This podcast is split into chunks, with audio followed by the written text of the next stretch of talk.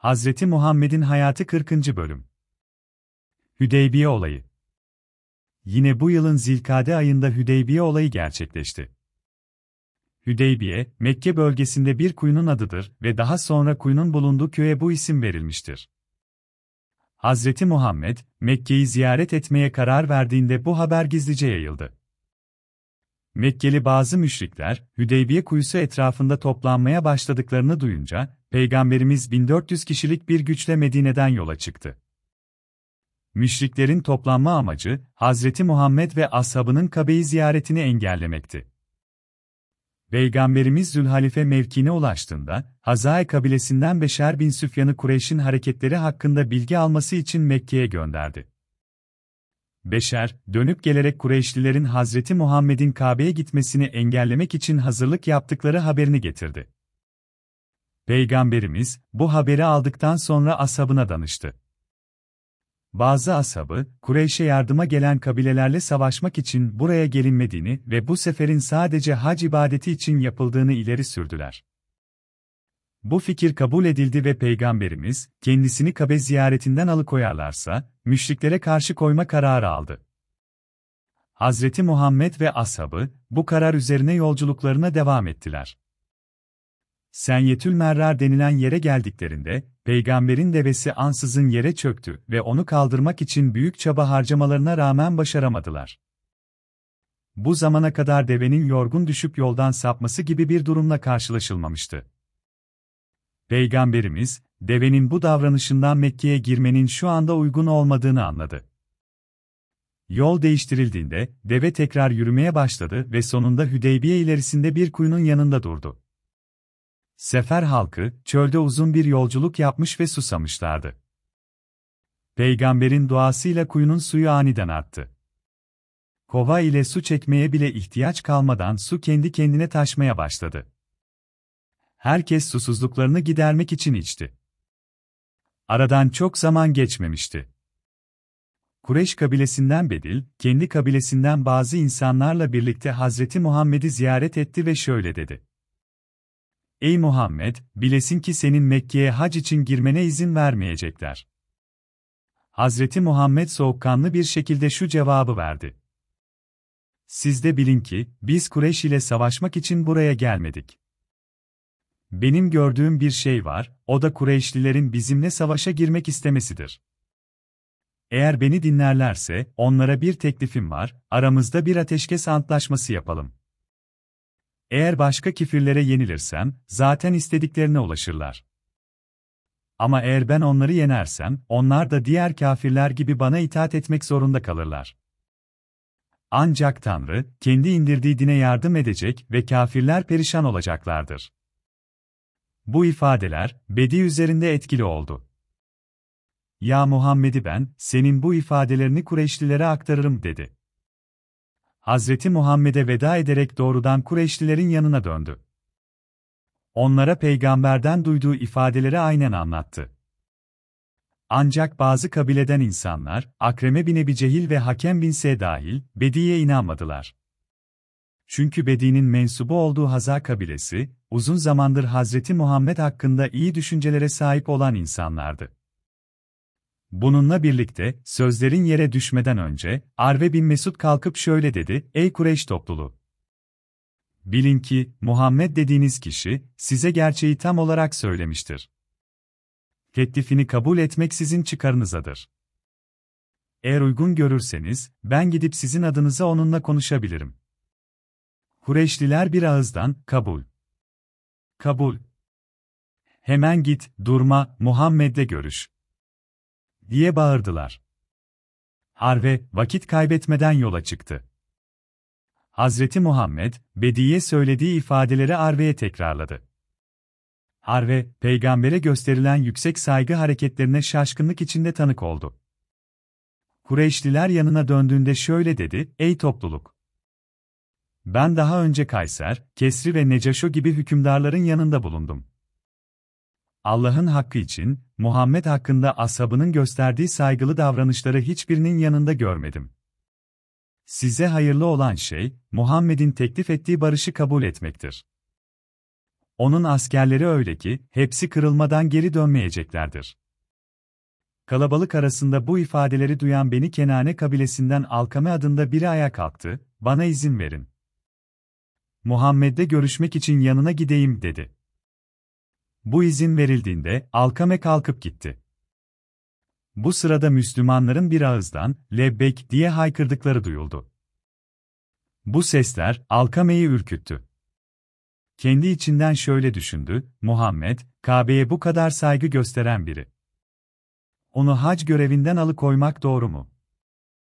Ara sıra gözyaşlarını tutamayıp içten içe ağladığı da görüldü.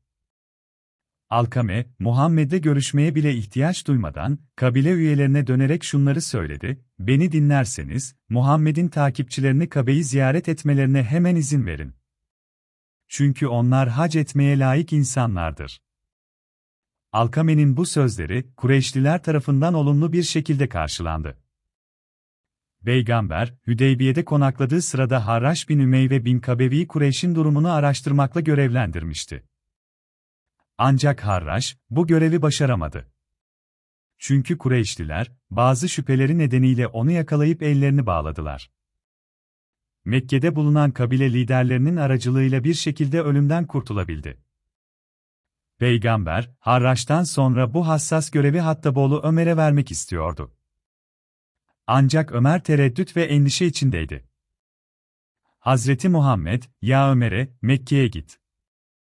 Bizim Kabe ziyaretine gelmekten maksadımızın onlarla cenkleşmek olmadığını anlat. Ömer şu cevabı verdi. Ya Resulullah! Kureyş'in bana nasıl hınç beslediğini bilirsin. Eğer aralarına girersem, beni sağ bırakmazlar. Ayrıca, Mekke'de güvendiğim bir kabilede yok ki bana şefaatte bulunsun. Hazreti Peygamber bunun üzerine Osman'ı Mekke'ye gönderdi. Osman'ın Mekkeliler tarafından sevilen bir insan olduğu düşünülerek kendisine bu görev verilmişti. Ancak, Osman'ın Mekke'den dönüşü uzayınca, çeşitli söylentiler dolaşmaya başladı. Kimi Osman'ın Mekke'de öldürüldüğünü, kimi de hapsedildiğini iddia ediyordu. İşin gerçeği şuydu, Mekkeliler, Osman'a yalnız başına Kabe'yi tavaf etme izni verdiler. Ancak Osman, peygamber Kabe'yi tavaf etmedikçe, ben de etmem cevabını verdi. Mekkeliler, bu cevaptan hoşnut olmayarak Osman'ın Mekke'den ayrılmasına izin vermediler. Ridvan biatı Bu dönemde, Hazreti Muhammed'e, Osman'ın öldürüldüğüne dair bir haber geldi. Peygamberimiz, bu haberden son derece üzüldü ve asabını bir ağacın altında toplayarak, Kureyşlilerle savaşa gireceklerse, kendileriyle olan bağlılığını yeniden teyit etti. Bu bağlılık yemini, Ridvan biatı olarak adlandırıldı. Bu sırada Kureyş'ten bazı kişiler, Hazreti Muhammed'e gelerek farklı haberler getiriyorlardı. Son olarak Süheyl bin Amr, bir grup insanla birlikte peygamberin yanına gelerek şu teklifi sundu. Ya Muhammed! Kureyş seninle barış yapmak istiyor. Ancak şu şartla ki, bu yıl değil, gelecek yıl hac görevini yerine getireceksin. Eğer kabul edersen, hemen bir barış anlaşması yapalım. Peygamber bu teklifi kabul etti ve şöyle dedi. Pekala, yazalım. Bunun üzerine Ali Mürtaza'yı yanına çağırdı ve ona şöyle dedi, yaz, ya Ali. Bismillahirrahmanirrahim. Süheyl itiraz etti, ben burada Rahman kelimesinin anlamını anlamıyorum. Eskiden beri yazıldığı gibi, Bismikallahümme olarak yazmalıyız. Bunun üzerine bazı Müslümanlar da itiraz ettiler, Bismillahirrahmanirrahim yazılmalıdır dediler. Peygamber araya girerek şöyle dedi, Ya Ali! Sen, Bismikallahümme yaz. Ali, Muhammed'in emrini yerine getirdi. Hazreti Peygamber bu sefer de şöyle dedi, Ya Ali! İlave et. Hazamaka'da aleyye Muhammed Resulullah. Ali yazmaya hazırlanırken, Süheyl bağırdı, biz Muhammed'in peygamberliğine inanmış değiliz. Eğer onun Allah'ın Resulü olduğunu kabul etseydik, kendisini Kabe ziyaretinden alıkoymazdık. Muhammed Resulullah yerine Muhammed bin Abdullah yazmalıyız. Peygamberimiz, Süheyl'in bu sözlerini duyduğunda gülümsedi ve şöyle dedi, Ya Ali! kağıttan Resulullah'ı çıkarıp yerine İbni Abdullah yaz. Ali'nin kaşları çatıldı ve şöyle cevap verdi, Ya Resulullah, beni affet.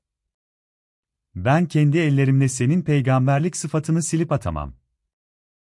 Peygamber, bunun üzerine Hazreti Ali'nin önündeki kağıdı alarak kendi eliyle, Resulullah, kelimesini silerek, yerine, Muhammed bin Abdullah, ifadesini yazdı. Bu zamana kadar, Hazreti Muhammed'in hiçbir satır yazdığı görülmemişti.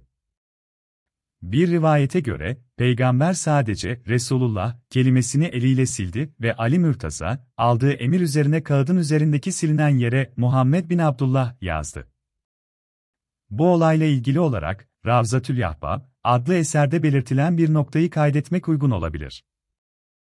Avın bin Abdullah'ın anlattığına göre, Peygamber Efendimiz, okuma ve yazma becerisine sahipti. Hazreti Muhammed, Resulullah ifadesi yerine Muhammed bin Abdullah kelimesini yazdığı sırada Hazreti Ali'ye şöyle buyurmuştu. Ya Ali! Bu olay bir gün aynen senin de başına gelecektir. Peygamberin bu sözüyle ileride Hazreti Ali ile Muaviye arasında yazılan bir barış anlaşması sırasında ortaya çıkan bir anlaşmazlığa işaret etmek istediği anlaşılmaktadır.